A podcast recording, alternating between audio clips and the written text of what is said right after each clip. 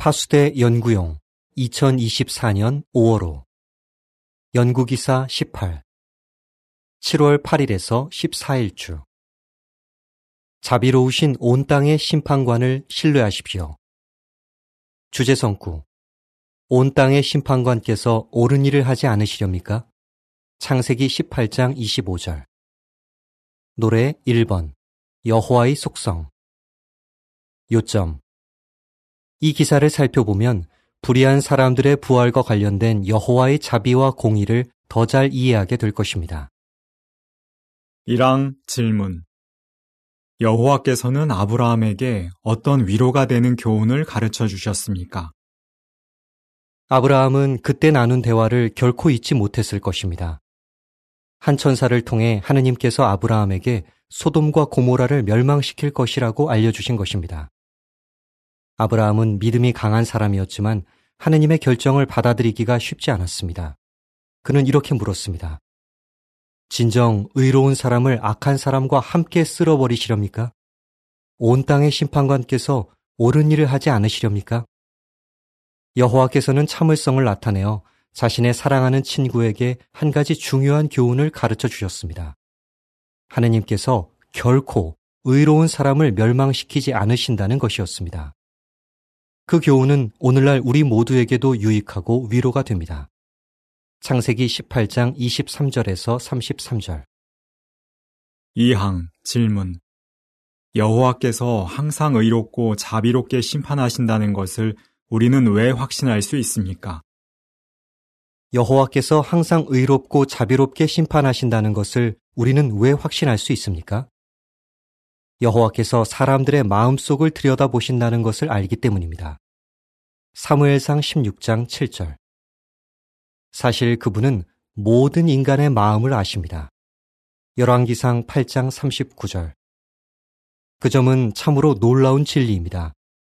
여호와께서는 우리와 비교할 수 없을 정도로 지혜로우시기 때문에 우리가 그분의 판결을 언제나 온전히 이해할 수 있는 것은 아닙니다. 적절하게도 사도 바울은 영감을 받아 여호와 하느님에 대해 이렇게 말했습니다.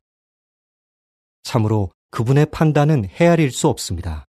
로마서 11장 33절 3, 4항 질문 우리는 때때로 어떤 의문이 들 수 있으며 이 기사에서는 무엇을 살펴볼 것입니까? 하지만 우리는 때때로 아브라함이 가졌던 것과 같은 의문이 들지 모릅니다. 또한 이런 의문이 생길 수도 있습니다. 소돔과 고모라 사람들처럼 여호와께서 멸망시키신 사람들에게는 희망이 전혀 없는 걸까? 그중 일부 사람들이 사도행전 24장 15절에 나오는 불의한 사람들의 부활에 포함될 가능성이 정말 없는 걸까? 이제 부활에 대해 우리가 이해하고 있는 점들을 살펴보겠습니다. 최근에 우리는 생명의 부활과 심판의 부활에 대해 더 분명한 이해를 갖게 되었습니다. 요한복음 5장 28, 29절의 기록은 이러합니다. 이 말에 놀라지 마십시오. 기념 무덤에 있는 모든 사람이 그의 음성을 듣고 나올 때가 오고 있기 때문입니다. 선한 일을 한 사람은 생명의 부활로, 악한 일을 한 사람은 심판의 부활로 나올 것입니다. 그리고 이러한 더 분명해진 이해 때문에 조정할 부분들이 생겼습니다. 이 기사와 다음 기사에서 그 점들을 알아보겠습니다. 여호와의 의로운 심판에 대해 먼저 우리가 알지 못하는 점들이 무엇인지 살펴본 다음 우리가 분명히 알고 있는 점들을 고려할 것입니다. 우리가 알지 못하는 점들. 5항 질문 과거의 우리 출판물에서는 여호와께서 멸망시키신 서동과 고모라 사람들에 대해 어떻게 설명했습니까? 과거의 우리 출판물에서는 여호와께서 심판하신 불의한 사람들이 어떻게 되는지에 관한 질문을 다룬 적이 있습니다.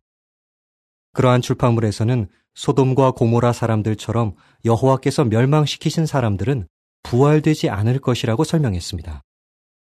하지만 기도하면서 더 연구한 결과 정말 단정적으로 그렇게 말할 수 있는가 하는 의문이 생겼습니다. 6항 질문 여호와께서 불의한 사람들을 심판하신 어떤 예들이 있으며 우리는 그와 관련해 무엇을 알지 못합니까? 그와 관련해 몇 가지 점을 생각해 보겠습니다. 성경에는 여호와께서 불의한 사람들을 심판하신 기록이 여러 차례 나옵니다. 예를 들어 그분은 노아와 그의 가족을 제외한 모든 사람을 홍수로 멸망시키신 적도 있고 약속의 땅에 있는 일곱 민족을 완전히 멸망시키라고 자신의 백성에게 명령하기도 하셨습니다. 또한 한 천사를 사용해 아시리아 군인 18만 5천 명을 하룻밤 사이에 죽이신 적도 있습니다. 그러면 성경에서는 여호와께서 그들 모두를 영원히 멸망시키신 것이며 그들에게 부활의 희망이 없다고 분명히 알려줍니까? 그렇지 않습니다. 그 점을 어떻게 알 수 있습니까? 7항 질문 홍수로 멸망된 사람들과 이스라엘 백성이 가나안 땅을 정복할 때 멸망된 사람들에 관해 우리는 무엇을 알지 못합니까? 우리는 여호와께서 그들 각자에게 어떤 판결을 내리셨는지 알지 못합니다. 그리고 그들이 죽기 전에 여호와에 대해 배우고 회개할 기회가 있었는지도 알지 못합니다. 성경에서 홍수 시대에 관해 말하면서 노아가 의의 전파자였다고 알려주는 것은 사실입니다. 베드로 후서 2장 5절. 하지만 성경에서는 노아가 거대한 방주를 짓는 동안 대홍수로 멸망될 위기에 처한 사람들 모두에게 전파하려고 했는지는 알려주지 않습니다. 가나안 민족들의 경우도 그와 비슷합니다. 우리는 그 땅에 살던 악한 사람들 모두가 여호와에 대해 배우고 행실을 바꿀 기회가 있었는지 알지 못합니다. 칠항과 관련된 표지 사파. 노아와 그의 가족이 방주를 건축하고 있는 모습. 저 멀리 숲에 둘러싸인 한 마을이 보입니다. 사파 설명. 노아와 그의 가족이 거대한 방주를 짓고 있습니다. 노아가 방주를 짓는 동안 당시의 모든 사람에게 대홍수에 관한 소식을 알리려고 조직적인 전파 활동을 했는지는 알 수 없습니다. 파랑 질문 우리는 소돔과 고모라 사람들에 대해 무엇을 알지 못합니까? 소돔과 고모라에 살던 사람들은 어떠합니까? 의로운 사람인 롯이 그들 가운데 살고 있었습니다. 하지만 롯이 그들 모두에게 전파했는지 우리가 알 수 있습니까? 알 수 없습니다. 그들이 분명 악하기는 했지만 그들 각자가 무엇이 옳고 그른지 알고 있었습니까? 롯의 손님들을 성폭행하려고 했던 소돔 사람들에 대해 생각해 보십시오. 성경은 그 폭도가 소년부터 노인까지 다양했다고 알려줍니다. 자비로운 하느님이신 여호와께서 멸망된 소돔과 고모라 사람들 그 누구에게도 부활의 희망이 없다고 판결하셨는지 우리가 확실히 알 수 있습니까? 여호와께서 아브라함에게 하신 말씀을 보면 그 도시에 의로운 사람이 10명도 없었던 것은 확실합니다. 따라서 그들은 불의한 사람들이었으며 여호와께서 그들의 행동 때문에 그들을 멸망시키신 것은 합당한 일이었습니다. 하지만 불의한 사람들의 부활이 있을 때 그들 중 아무도 부활되지 않을 것이라고 확실히 말할 수 있습니까? 우리는 그렇게 단정할 수 없습니다. 구항 질문 솔로몬에 대해서 우리는 무엇을 알지 못합니까? 한편 성경에서는 한때 의로웠지만 불의해진 사람들에 대해서도 알려줍니다. 그 예로 솔로몬 왕이 있습니다. 그는 하느님의 표준을 철저히 교육받았고 여호와에게서 큰 축복을 받았습니다. 하지만 나중에 그는 거짓 신들을 섬기기 시작했습니다. 그의 죄 때문에 여호와께서 분노하셨으며 이스라엘 백성은 수백 년 동안 그 죄로 인한 나쁜 결과를 겪었습니다. 물론 성경에서는 솔로몬이 다윗 왕과 같은 충실한 사람들을 포함한 조상들과 함께 잠들었다고 알려줍니다. 열왕기상 11장 5절에서 9절, 43절, 열왕기하 23장 13절. 하지만 성경의 그러한 표현이 그의 부활을 보증해 주는 것입니까? 성경은 그 점을 알려주지 않습니다. 그런데 어떤 사람은 성경에서 죽은 사람은 자기의 죄에서 해방되었다고 알려주므로 솔로몬 같은 사람들도 부활될 것이라고 생각할지 모릅니다. 로마서 6장 7절. 그렇지만 그 말씀은 죽은 사람이 모두 부활될 것이라는 의미는 아닙니다. 부활은 죽었다고 해서 당연히 얻게 되는 권리가 아니기 때문입니다. 부활은 사랑의 하느님께서 주시는 선물입니다. 부활되는 사람은 하느님을 영원히 섬길 기회를 갖게 되며 하느님께서는 그 기회를 자신이 원하는 사람에게 주십니다. 솔로몬은 그러한 선물을 받게 될 것입니까? 여호와께서는 그 답을 아시지만 우리는 모릅니다. 하지만 여호와께서 옳은 일을 하실 것이라는 점은 확실히 알고 있습니다. 우리가 분명히 알고 있는 점들. 시팡 질문 여호와께서는 악인을 멸망시키는 것에 대해 어떻게 느끼십니까? 에스겔 33장 11절의 기록은 이러합니다. 그들에게 말하여라. 내가 살아있음을 두고 말한다. 주권자인 주 여호와의 말이다. 나는 악인의 죽음을 기뻐하지 않고 악인이 자기 길을 버리고 돌아서서 계속 사는 것을 기뻐한다. 돌아서라. 너희의 악한 길에서 돌아서라. 이스라엘 집아, 너희가 어찌하여 죽으려고 하느냐? 친절하게도 여호와께서는 인간을 심판하는 일에 대해 자신이 어떻게 느끼는지를 알려주십니다. 예언자 에스겔이 쓴 내용과 일치하게 사도 베드로도 영감을 받아 이렇게 말했습니다. 여호와께서는 아무도 멸망되기를 바라지 않으십니다. 베드로 후서 3장 9절. 그러한 위로가 되는 진리에 비추어 볼 때 우리는 여호와께서 합당한 이유 없이 누군가를 영원히 멸망시키지 않으실 것임을 확신할 수 있습니다. 그분은 자비가 풍부하셔서 가능할 때는 언제나 자비를 보이십니다. 시팡의 사파 한 형제가 낙원에서 부활된 사람들을 가르치는 모습 형제는 다니엘 2장에 나오는 거대한 형상을 그려놓은 화이트보드를 손으로 가리키고 있습니다. 사파에 딸린 문구 매우 다양한 사람들이 불의한 사람들의 부활에 포함되어 여호와에 대해 배울 기회를 얻게 될 것입니다. 11항 질문 누가 부활되지 않을 것이며 어떻게 그 점을 알 수 있습니까? 누가 부활되지 않을 것인지에 대해 우리가 분명히 알고 있는 점은 무엇입니까? 성경에는 그런 사람들의 예가 소수 나옵니다. 예수께서 하신 말씀을 보면 가룟 유다는 부활되지 않을 것으로 보입니다. 유다는 여호와 하느님과 그분의 아들을 고의적으로 대적했습니다. 그와 비슷하게 예수께서는 자신을 반대하는 일부 종교 지도자들이 부활의 희망 없이 죽을 것이라고 말씀하셨습니다. 또한 사도 바울은 회개하지 않는 배교자들이 부활되지 않을 것이라고 경고했습니다. 각주는 이러합니다. 아담과 하와, 카인에 대해 알아보려면 파수대 2013년 1월 1일로 12면 각주를 참조하십시오. 12항 질문 우리는 여호와의 자비에 관해 어떤 점을 알고 있습니까? 예를 들어 보십시오.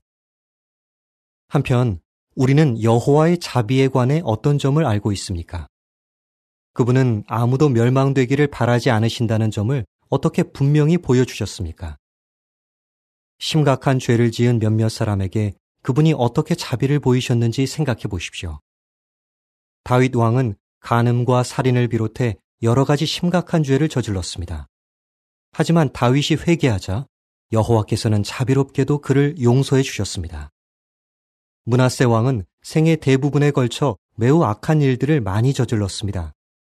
하지만 그처럼 극히 악했던 문하세 왕이 회개하자 여호와께서는 은혜를 베푸셨으며 그의 회개를 근거로 자비롭게 용서해 주셨습니다. 이러한 예들을 보면 여호와께서는 자비를 보일 근거가 있다면 언제나 자비를 보이신다는 점을 알 수 있습니다. 그분은 그처럼 자신이 심각한 죄를 저질렀음을 인정하고 회개한 사람들을 부활시키실 것입니다. 13항 기억 질문 여호와께서는 왜 니네베 사람들에게 자비를 보이셨습니까? 니은 질문 훗날 예수께서는 니네베 사람들에 대해 무엇이라고 말씀하셨습니까? 또한 우리는 여호와께서 니네베 사람들에게 자비를 보이셨다는 점도 알고 있습니다. 하느님께서는 요나에게 내가 그들의 악을 주목하게 되었다 라고 말씀하셨습니다. 하지만 그들이 죄를 회개하자 여호와께서는 친절하게도 그들을 용서해 주셨습니다. 그분은 요나보다 훨씬 더 자비로우셨습니다. 그분은 화가 난 요나에게 니네베 사람들이 옳고 그른 것조차 구별하지 못한다는 점을 알려주셨습니다. 요나 1장 1, 2절, 3장 10절, 4장 9절에서 11절. 훗날 예수께서는 그 예를 사용해 여호와의 공의와 자비에 관해 가르치셨습니다. 예수께서는 회개한 니네베 사람들이 심판 때에 일어날 것이라고 말씀하셨습니다. 마태복음 12장 41절. 14항 질문. 심판의 부활이 있을 때 니네베 사람들은 어떤 기회를 얻게 될 것입니까? 니네베 사람들이 심판 때에 일어날 것이라는 말의 의미는 무엇입니까? 예수께서는 미래에 심판의 부활이 있을 것이라고 알려주셨습니다. 요한복음 5장 29절. 그분은 사도행전 24장 15절에 나오는 의로운 사람들과 불의한 사람들이 부활될 천년 통치 기간에 대해 언급하신 것입니다. 불의한 사람들은 심판의 부활을 받게 될 것입니다. 이 말은 그들이 부활된 후 여호와와 예수께서 그들이 나타내는 행실과 하느님의 가르침에 보이는 반응을 지켜보며 평가하실 것이라는 뜻입니다. 부활된 니네베 사람들이 순결한 숭배를 받아들이기를 거부한다면 그들은 유죄 판결을 받을 것입니다. 하지만 여호와를 충실히 숭배하기로 선택하는 모든 사람은 호의적인 심판을 받을 것입니다. 그들은 영원히 살 전망을 갖게 될 것입니다. 15항 기억 질문 멸망된 소돔과 고모라 사람들이 아무도 부활되지 않을 것이라고 말할 수 없는 이유는 무엇입니까? 니은 질문 유다서 7절의 말씀을 어떻게 이해해야 합니까? 예수께서는 소돔과 고모라 사람들에 대해 말씀하시면서 그 사람들이 그분과 그분의 가르침을 받아들이지 않은 사람들보다 심판날에 더 견디기 쉬울 것이라고 말씀하셨습니다. 그분은 무슨 뜻으로 그 말씀을 하셨습니까? 과장법을 사용해 말씀하신 것입니까? 그렇지 않은 것 같습니다. 각주는 이러합니다. 과장법은 요점을 강조하기 위해 의도적으로 지나치게 과장하거나 부풀려서 표현하는 수사법입니다. 하지만 이 경우에 예수께서는 소돔과 고모라 사람들에게 실제로 있을 일에 관해 말씀하신 것으로 보입니다. 따라서 과장법을 사용하신 것이 아닙니다. 예수께서 니네베 사람들에 대해 하신 말씀이 실제로 일어날 일이었다는 점을 생각해 보십시오. 그러므로 예수께서 소돔과 고모라 사람들에 대해 하신 말씀도 문자적으로 이해해야 하는 것 같습니다. 여기에 언급된 심판날은 분명 예수께서 니네베 사람들과 관련해 언급하신 심판 때와 같은 때를 가리킵니다. 니네베 사람들처럼 소돔과 고모라 사람들도 악한 일을 행했습니다. 하지만 니네베 사람들에게는 회개할 기회가 주어졌습니다. 또한 예수께서 심판의 부활에 대해 어떤 말씀을 하셨는지도 생각해 보십시오. 그 부활을 받을 사람들 중에는 악한 일을 한 사람들이 포함될 것입니다. 요한복음 5장 29절.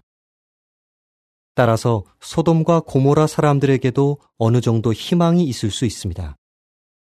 그들 중 적어도 일부는 부활될 가능성이 있으며 우리가 그들에게 여호와와 예수 그리스도에 관해 가르칠 기회가 있을지 모릅니다. 다음은 보충 내용입니다. 유다가 쓴 표현은 무슨 뜻입니까? 예수께서 죽으시고 수십 년 뒤에 그분의 이부 동생인 유다는 소돔과 고모라와 인근 도시들이 영원한 불의 사법적 처벌을 받았다고 썼습니다. 유다서 7절. 이 표현은 무슨 뜻입니까? 이것은 예수께서 하신 말씀과 모순됩니까? 그렇지 않습니다. 예수께서는 소돔과 고모라 사람들이 전부 부활될 것이라고 말씀하지 않으셨습니다. 그분의 말씀은 그들 중 적어도 일부에게 희망이 있다는 뜻으로 보입니다. 그때 영원히 멸망된 것은 그 도시들의 주민이 아니라 그 도시들 자체인 것 같으며 그러한 멸망은 부도덕한 행위에 대한 강력한 경고가 되었습니다. 유다가 쓴 표현은 예언자 예레미야가 한 말과도 조화를 이룹니다. 그는 에돔과 바빌론이 서돔과 고모라처럼 될 것이라고 말했습니다. 그곳들은 영원히 멸망되어 다시는 재건되거나 사람이 살게 되지 않을 것이었습니다.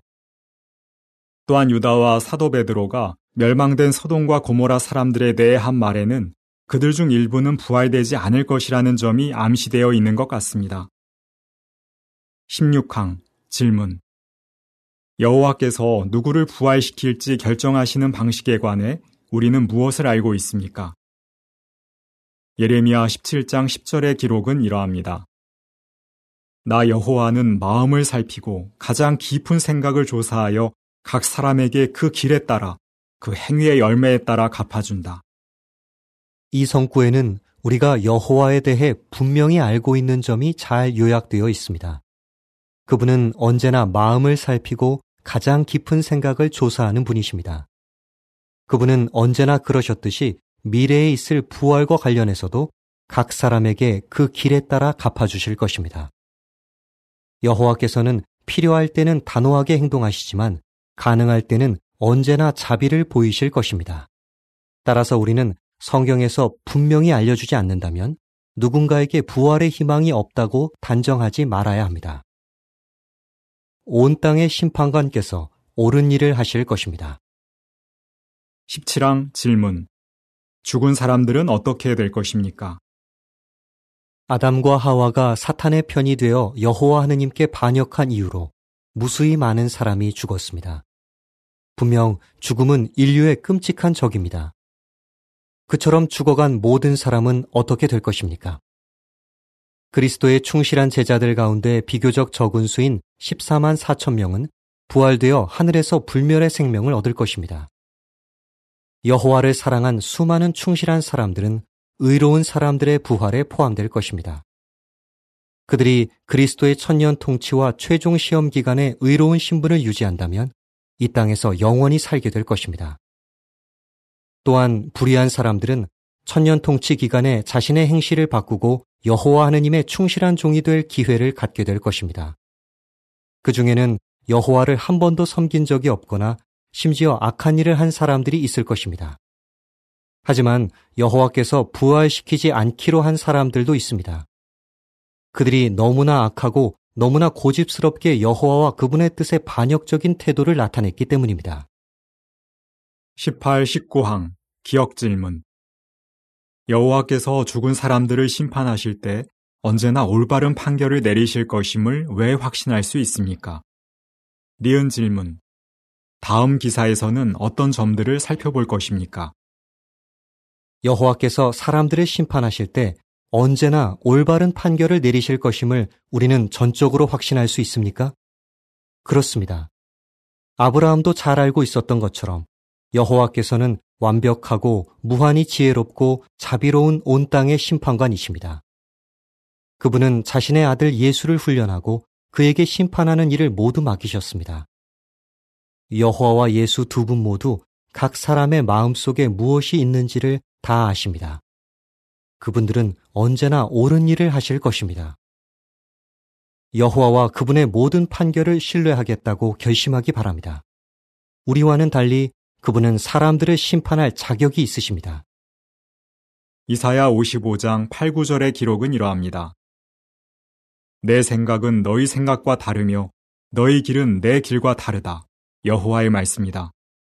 하늘이 땅보다 높은 것처럼 내 길은 너희 길보다 높으며 내 생각은 너희 생각보다 높다. 따라서 우리는 확신을 가지고 모든 판결을 여호와와 그분의 아들에게 맡깁니다. 우리의 왕이신 예수께서는 아버지를 완벽하게 본받아 공의와 자비로 판결하실 것입니다. 그러면 큰 환난 중에 있을 하느님의 심판은 어떠합니까? 그에 대해 우리가 알지 못하는 점들과 분명히 알고 있는 점들은 각각 무엇입니까? 다음 기사에서 그 점들을 살펴볼 것입니다. 미래에 있을 불의한 사람들의 부활에 대해 우리는 어떤 점들을 알지 못합니까? 우리는 어떤 점들을 분명히 알고 있습니까? 여호와께서 언제나 올바른 판결을 내리실 것임을 왜 확신할 수 있습니까? 노래 57번 모든 부류의 사람들에게 전파하라. 기사를 마칩니다.